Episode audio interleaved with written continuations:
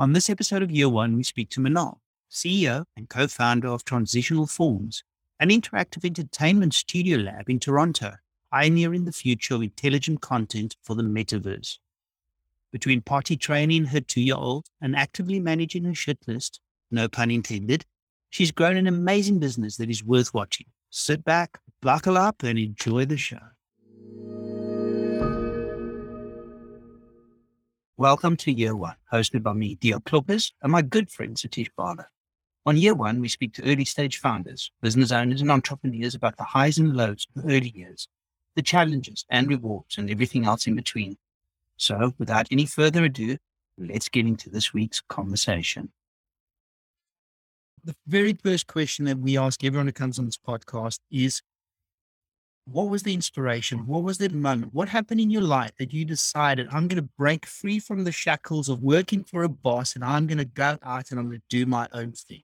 Wow. I wish I could say it was a big bang, but I saw it coming in multiple roles. And I think over the course of my career, I've greatly enjoyed building.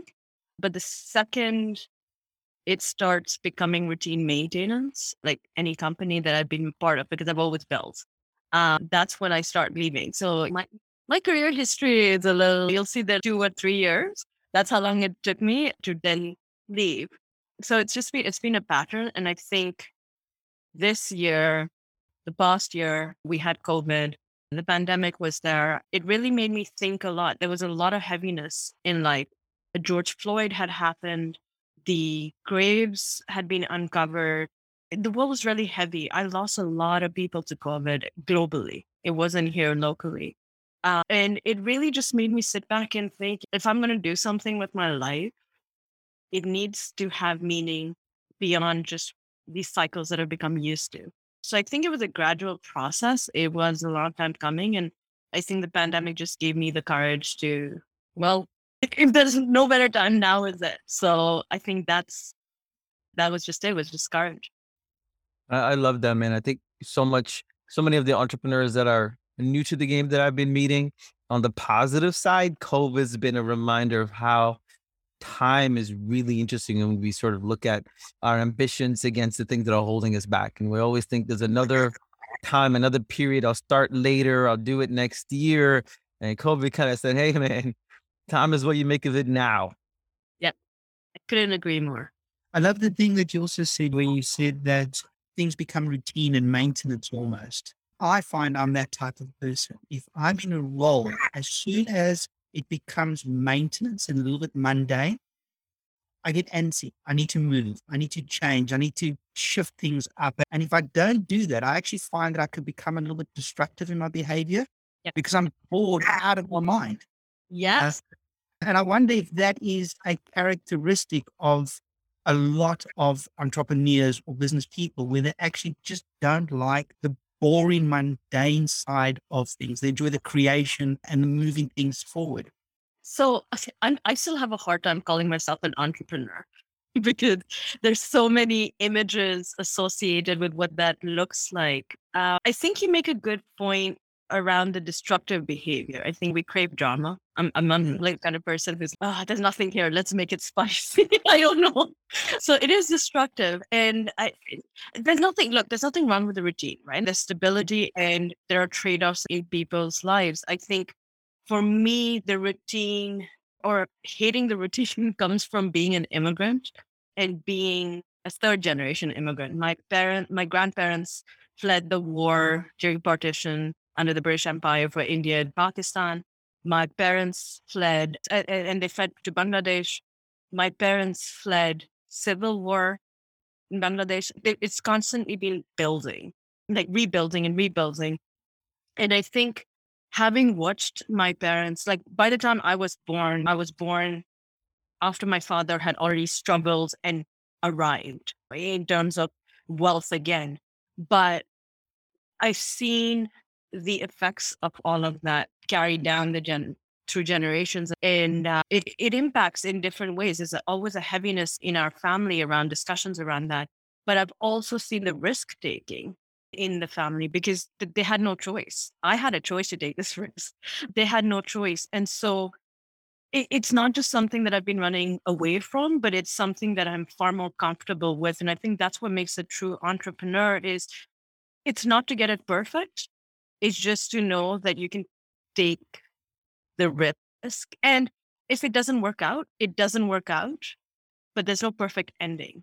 So you know how like the media like keeps reinforcing this like perfect rags to riches story. And I internalize that every single time. And that's why I can't see myself as an entrepreneur, because I'm like, I constantly feel like I'm failing by some imagination, like by some yardstick.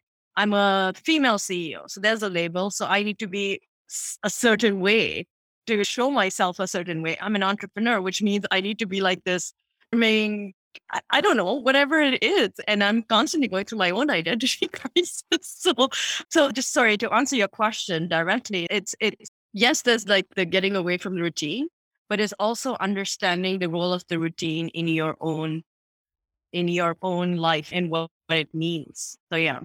So I've started using the word habits more than routine now. And I feel like habits when stacked create certain behavior. So in my business, habits, routine is boring for me. So I said, okay, what are the habits I need to create as a CEO that empowers the company every single day? And how can I make sure that it's a blend of like consistency and risk so that my brain, between my OCD, ADHD, and every other label you can think of, has a fine balance. But outside of Schoolio, I need habits that are different, where it's structured. So I have to get up at 5 a.m. I have to do the gym by 7. I need to sleep by 10. And as boring as it sounds, those habits allow me to be more risky in my business. And so I think words are very powerful, like you said, and knowing the right narrative in your head does it help me figure out how to find that balance. And before we go into the next question about your business, I'm curious, because we're both immigrants and of South Asian descent, and I'm always curious about the role of education. And looking at your LinkedIn profile, you've got a life science background, and at some point it changes to business school, and then it's University of Toronto Faculty of Law. So I wanted to just get a sense of what kind of student were you? Are you the bookworm? Are you the talk to us a little bit about your educational background. Yeah, I was an amazing student in Pakistan. Amazing. If I can humble brag, I was incredibly studious. I loved studying. I was really good. And then I stopped trying to be perfect around grade 10. But stopped trying to be perfect, then turned into being a really shitty student. So my first year at University of Toronto, I was on probation. My second year, I did really well just to climb out of probation. And third and fourth was just whatever it took to survive. I love that. I spent a lot of time in experiences. I didn't spend time on the transcript. The richest returns that I got were in classes that were supposed to be easy A's, philosophy, ethics, or whatnot. But I also learned the most. And if I look at the skills I use the most from an educational background, it's the discipline in thinking that philosophy instilled in me. So yes, I have a life sciences background. I understand how it functions. But the reason you see such a varied and different educational background is that I didn't want schools telling me what I needed to be educated around. I wanted to go out and learn. So education is a business. Academic education in like higher education, quote unquote, is an even bigger business. Listen, I've been in the academic administration realm enough, and I'm not poo-pooing it, but in order to be a business, they need to be efficient about what credits need to be taught, what you can take, what you can't take. And so the flexibility in learning is quite limited. And so when I was doing my business degree, I was like, why aren't they teaching me about law? Because every decision that I've ever made in business is, no, you can't do that. I have to call the lawyer up. Can I do this? It made great business sense, but actually technically, no. And so there's a huge interplay between all these disciplines that we've artificially separated out. And so you always feel like an outsider. And the reason I did all these like different educations so that I could be informed when talking to people, so that I don't come across, like, I don't want to be begging for other people's knowledge. I want to be engaging with their knowledge. I want to be able to speak to them. When lawyers spoke to me, they spoke to me as a client.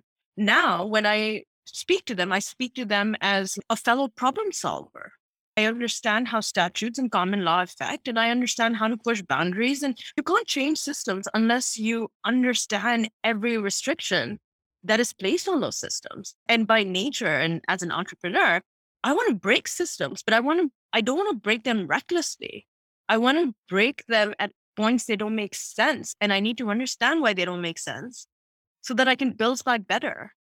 And so that's why you'll see the education. It's nothing strategic. It's just, I felt like it. I was fortunate enough to be able to afford it, both through time and money I had saved up. And I just love learning and I keep learning. I'm in the process of learning around the arts now, which is a completely different way of thinking. I'm actually going to stop at this juncture because we could go down a whole rabbit hole around the education, street smarts versus book smarts and things like that. But instead of doing that, what I'd like to do is bring us back a little bit. And I would like you to tell us about your business, the elevator pitch. What is Transitional Forms? How did it come about? What problem are you trying to solve? And what do you do? Yeah, so Transitional Forms was founded by a gentleman by the name of Pietro Galliano, who is an amazing visionary in terms of just combining the creative entertainment worlds and artificial intelligence. He saw an opportunity.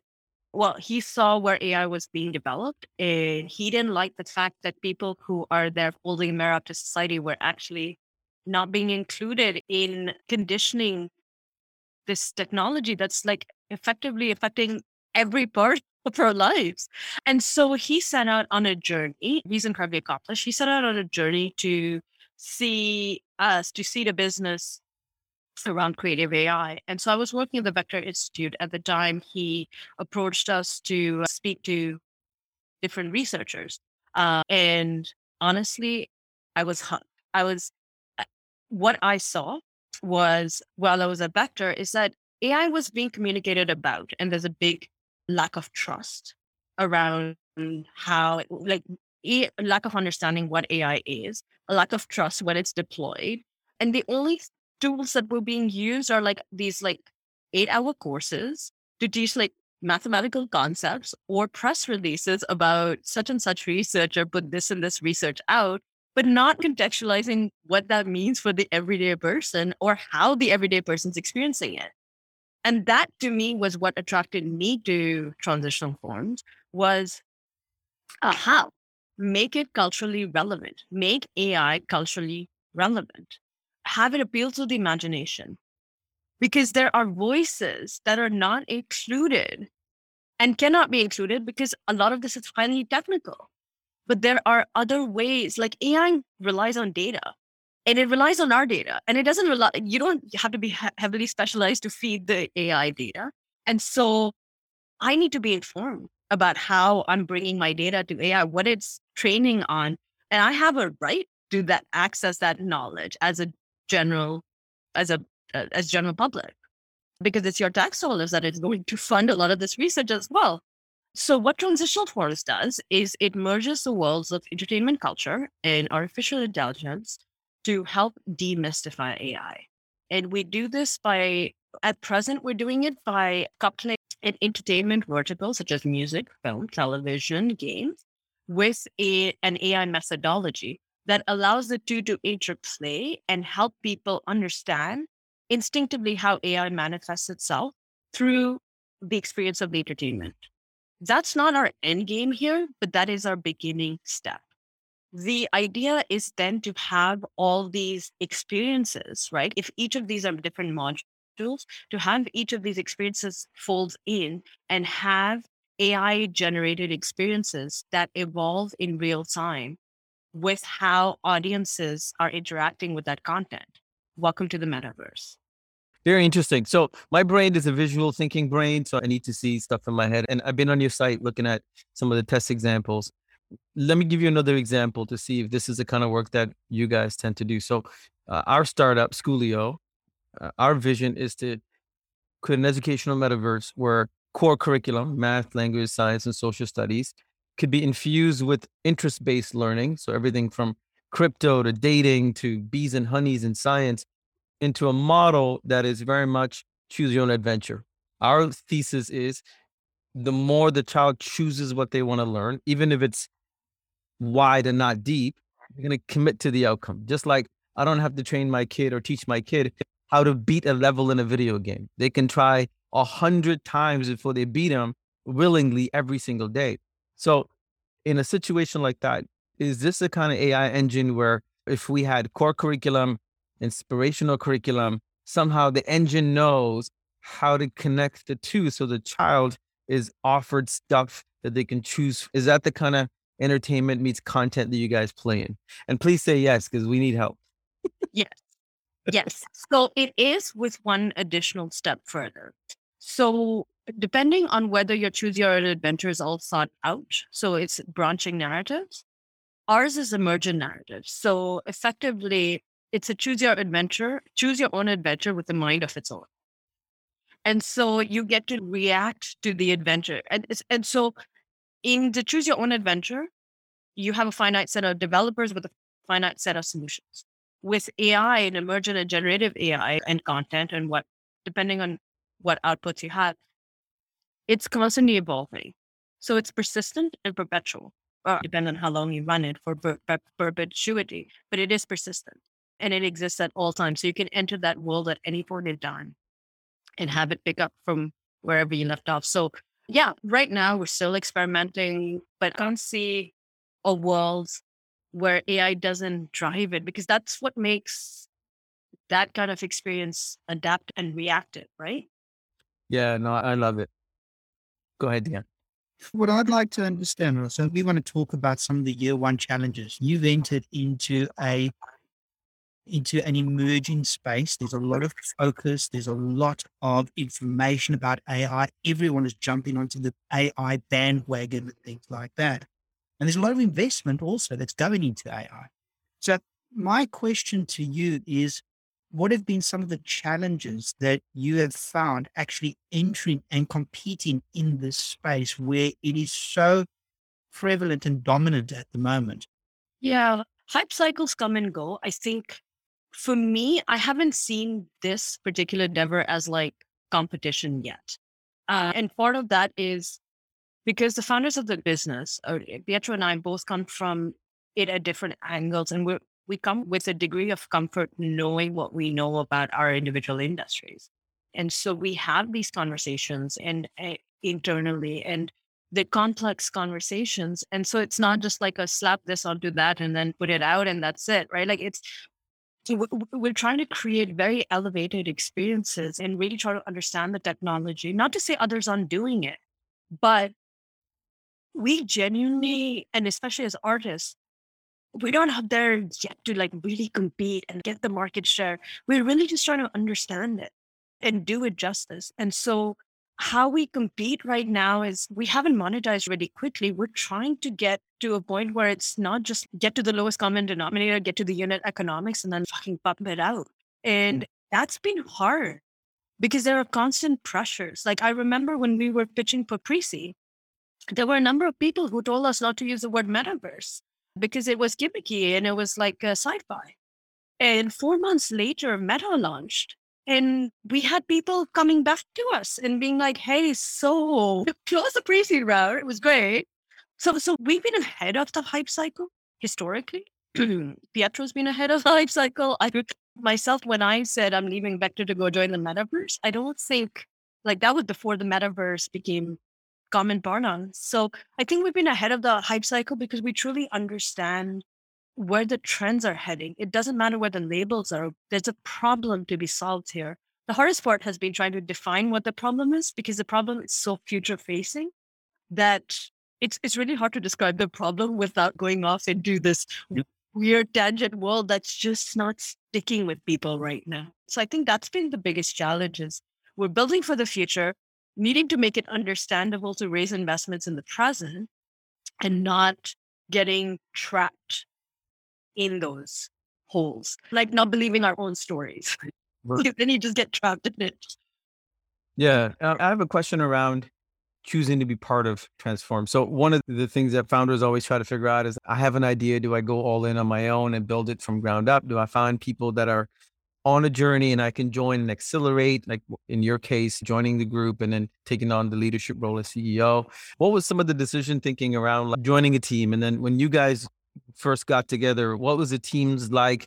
How has it changed since you joined? I would love to get some history around the transformation before you and after you. Yeah, great question. It takes me down a lot of memory lane. So it wasn't a decision that I made alone. There was a whole village. I reached out to, I remember my career change post had like names on it. I linked a whole bunch of people that, and you could see, it just kept going on and on. Like there were 15, 20 people who had a role in this decision. And so this is when I was deciding to leave the Vector Institute. I had a great job, great pay. There were things on the go, but not one of them said, don't do it, right? Like they're like, Manal, we know who we know what you can do, and you've done it with a fair degree of repeatability that there's a good chance, even if you fail, you will go down like kicking and screaming and you will figure it out. And so there was a lot of support, community support that helped with that decision. On the inside, Pietro was incredibly gracious with his time and really trying to make space and room for me at the organization. He couldn't pay me what I was getting paid. And he realized very quickly that it wasn't about the tangible things for me. Like I had a plan in place for my exit. So what really mattered to me was to join a company where I believed in the vision, where I thought I had a chance and help to deliver on the vision and that I needed the permission to fail. I had given myself permission to fail, but with the stakes that Pietro had put into the business, I really needed his permission to be allowed to fail. And I remember directly asking him that. I don't know. I know what I don't know. And I need the permission to fail because I'm going to try a whole bunch of things. Some might hit, some might not. And my reputation's only going to carry me so far. I need to move this forward. I'm an outsider. I'm not an entertainment executive and I'm not a technical person. I know the AI research world. My superpower is networking with humans on a very human level. So what I do bring is like a network of over 500 AI researchers, but I still need to figure out how to make space for those ideas, how to mobilize those ideas, manage the resources internally, build a business out. And so that's the conversation where Pietro and at the time and Dante Camarena, who heads up our technology development, we sat down and we talked about that. We talked about failure. It wasn't success of the business. The first conversation was around the failure of the business and to what degree we were okay with that failure. And then the second thing that I made clear is that I'm not coming as CEO to throw my weight around. I'm coming in as CEO just with the title, but mainly to help create operations that support the vision and the technical expertise that's already there. So this isn't about me. It's about the company and it's about what I can do to remove the additional structures that the company needs to function in to go about and create the future. So there will be things you may not like where I start tightening up operations and workflows and making it more efficient. And it will butt up against the creative process that needs to be more expansive. And we're going to have these conversations where it won't sit. How are we going to figure that out? And we won't be a single conversation. So that's a lot of head work. So that was the second thing we talked about. And then I loved the team. I looked at the team and I'm like, these guys are like this ragtag, like we're going to do it no matter what. And it's like, why not? Why not? So those are the steps. So Tisha, I know that you've got a question, but may I just ask one thing very quickly, because I'm fascinated about this whole conversation that we've had about failure. You sat down and you said, I want permission to fail.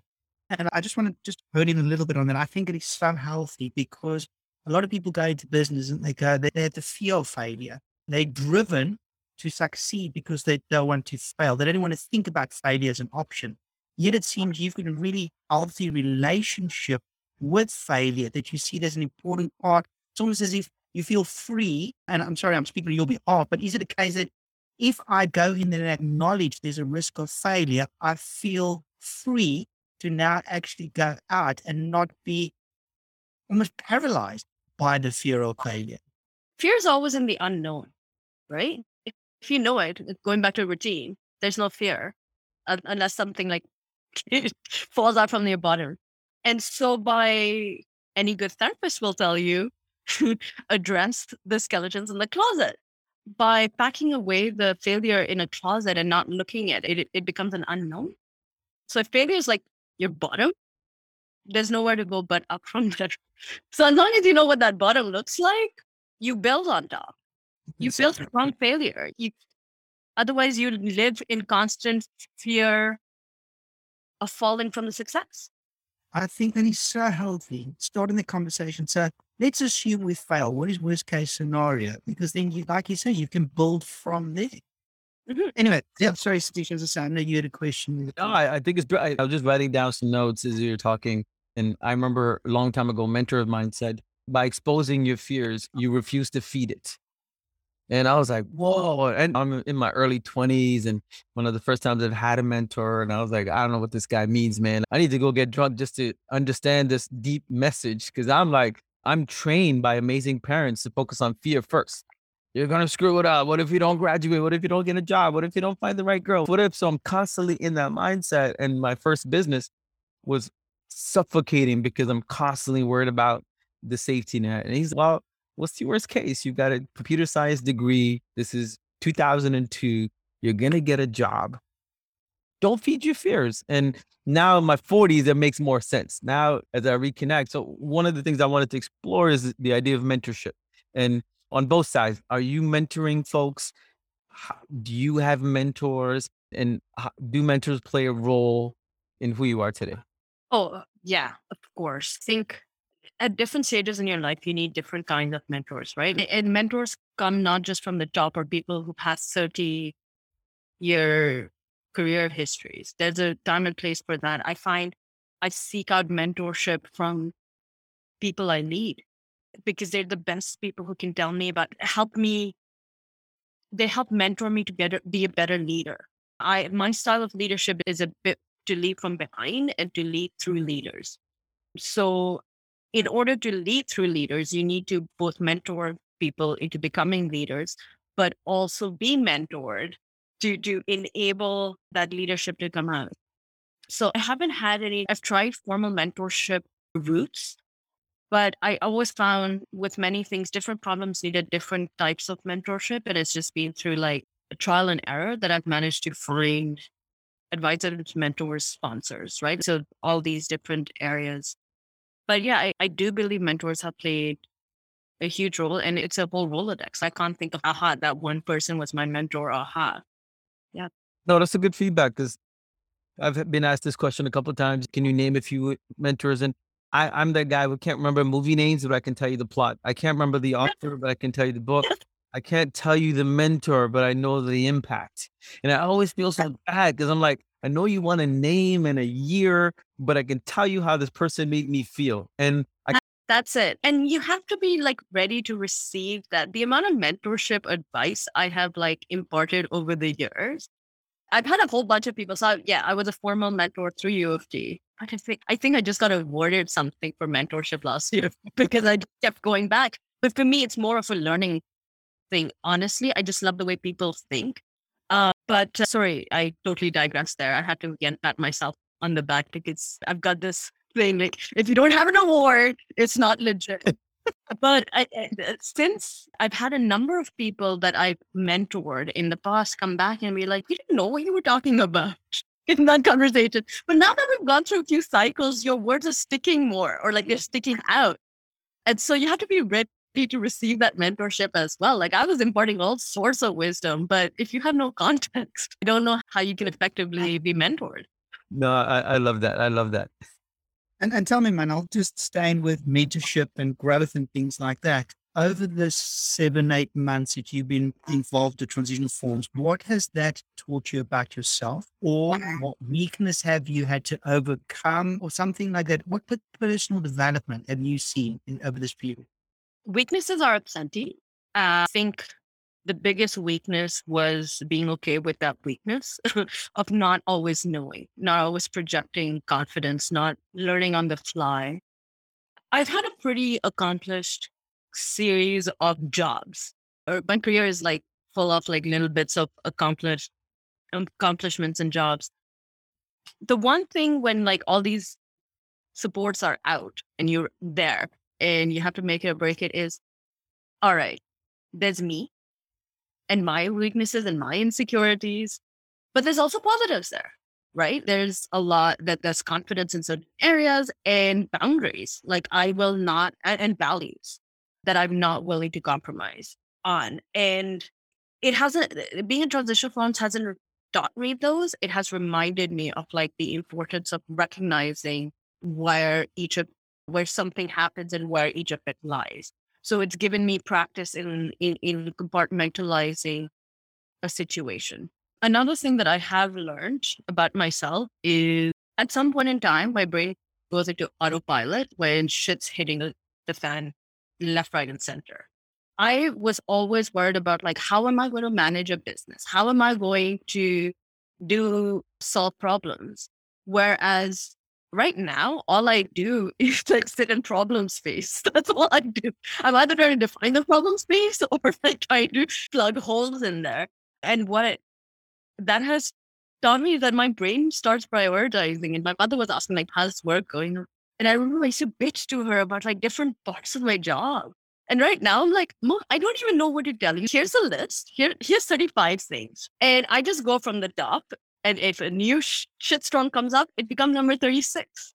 And then I just go from the top, canceling it.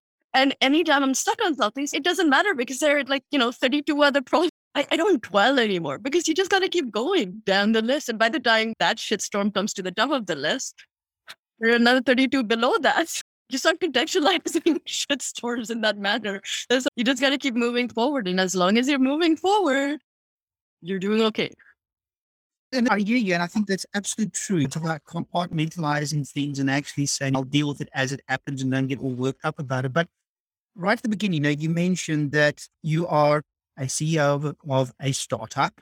You are a mom, but not only a mom, you're a mom of young children. You just finished potty training and things like that. And you're dealing with your 36 shit items and a whole host of other things. Yeah. How do you find that balance? How do you find the time to actually devote the attention both to your business and to your family? Are there hacks in place that you actually do, or daily habits or things like that you actually use to manage that? Oof. My biggest hack is my husband. Honestly, he is like an angel and a godsend. I don't think I could do any of this without that kind of support. And it's not just support. Oh, I'm going to take care of the kids while we go take this meeting. It's the nights I have spent crying. Like, this is not for me. Or I'm going to fuck this up. My employees aren't going to get paid, because that's what matters. At the end of the day, whether it's raising kids or a business, it's not about the business. It's the people who have come to work to build on this. And that's what matters to me the most. And my husband has been there through it, just reminding me constantly. So I'm very fortunate to have that. I don't think there's a hack. I think you need to know yourself. Satish was talking about his routines or his habits. I don't have that. I was like listening to his habits. I'm like, I wish I had that. I wish I had that discipline. I really do. I genuinely do it. I tried it, but I couldn't, because every day is different. But I think you make judgment calls, and it goes down to values. And my value is I enjoy my kids immensely. I enjoy them immensely. I also know that it's not going to, these stages won't last forever. And I love sitting in those moments where they'll say something. Like my 2-year-old uses words like actually and probably. Who doesn't? I find joy in those things. So any little thing I find joy in, I choose to focus my energy on that. So no matter how hard things are, or there's always 10,000 things going on. And let me assure you, even when you think you have a control of it, you don't, because there are like things happening in the background that haven't even reached you yet. And so it's understanding. And I don't always have these moments of clarity. I am not a perfect being. I know. You're like, what? Yes. So I don't always have these moments of clarity, but I think what you guys are doing with this podcast it's almost like therapy, right? But it gives me moments to reflect. I think that's the hack, is find moments to reflect on what it means and have those conversations. You can't do it internally in your head. It's reach out to people, talk to them, because everybody's going through different problems. Like I know a founder right now raising capital, and it's when they're like, oh, we haven't been able to close this investor, like this investor's dicking us around, or do I like move in and hardball it, or will I be seen as a softie? And so you grapple with all these questions that are nonsensical, but in your head, they all make sense at the time. And so it helps to get out and reflect on that. And I think having that, investing in a good network of people you can reach out to, and then actually reaching out to them, like being deliberate about reaching out to them, will help release some of those pressures around managing everything in seed round. I love that. And we just are finishing up our seed round. And so I know that drama, man. When do you push hard? It's like dating all over again. Do I call the next day? Do I give it a week? And it's crazy how much life it plays out in business. And one of the things I'm always curious about, and most of my habits form around when I look at what I want to be in 3 years, what I want to be in 5 years. And I turned 47 this year. And prior to the new startup, I've never looked at health as part of the formula. I'm young, I can work as long as there's internet available. I don't care if I'm in a bed or a beach, I can just work. And that was my mindset, right? Now I'm like, look, I'm starting a brand new business, which I think could be a global educational impactful company.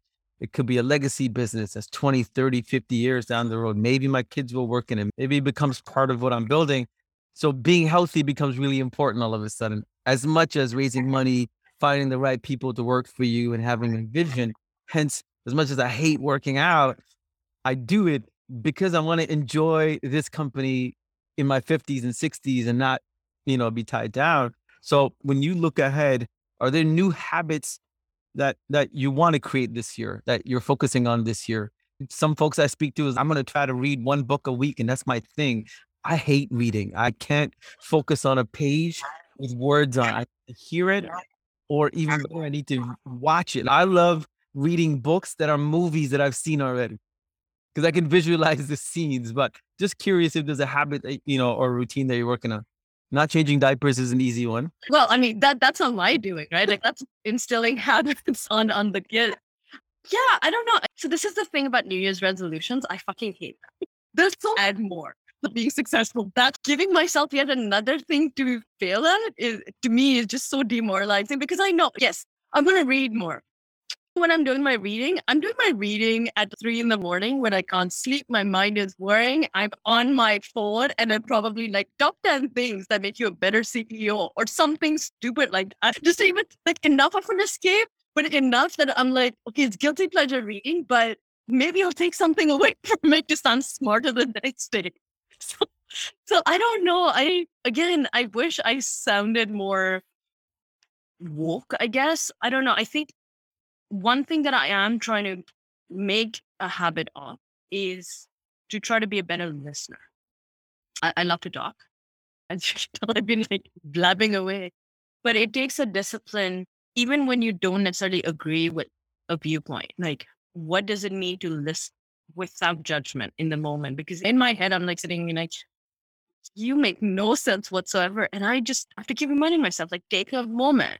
And in practicing that, I feel like there's a lot of different considerations coming out as I make decisions that weren't there before. It does slow me down a bit. So I'm trying to figure out how to maximize efficiency on that too. But I think listening, if I could, to answer the question more directly, I think listening is a habit I'm trying to build. I've absolutely loved this conversation, and we're going to close it out at this point in time. So we are conscious of your time. But what I'd like to do is, when you go to, or you've seen movies, or you might have experienced it, where you go and see a therapist or a psychologist and they shot these images and they say, what's the first thing that you see? I'd like to do a similar type of thing. And I'm going to put out there 3 words, and I'd like to get your first thoughts in the context of your business, your life. These 3 words, what images do they conjure up, or what thoughts go through your mind? And they're not going to be trick questions, okay? So the first one is family and friends. Oh, love, joy. Cool. Team. Love, joy, inspirational. Honestly, I love my team. I love them to bits. Wait, I don't know what the difference between team and family and friends is. They're all the same. Defending friends, fools, and teams. Awesome. Love that. And then the last one, I know you said you don't like the label, you don't associate with it, but entrepreneurship. Hard work. Hard work. Love it. And on that note, I'm going to thank you once again for your time. It's been awesome chatting to you. I wish you everything of the best on this journey that you're going. And we would love to have you back in a year's time or something like that to see how you've taken Transitional Forms to that next level. Year 1 is hosted by Dioclopis and Satish Bala and does not constitute a recommendation for any organization, product, or service. It is engineered by BloomX. For more Year 1 content, subscribe where you get your podcasts and visit bloomx.io to join us on Discord.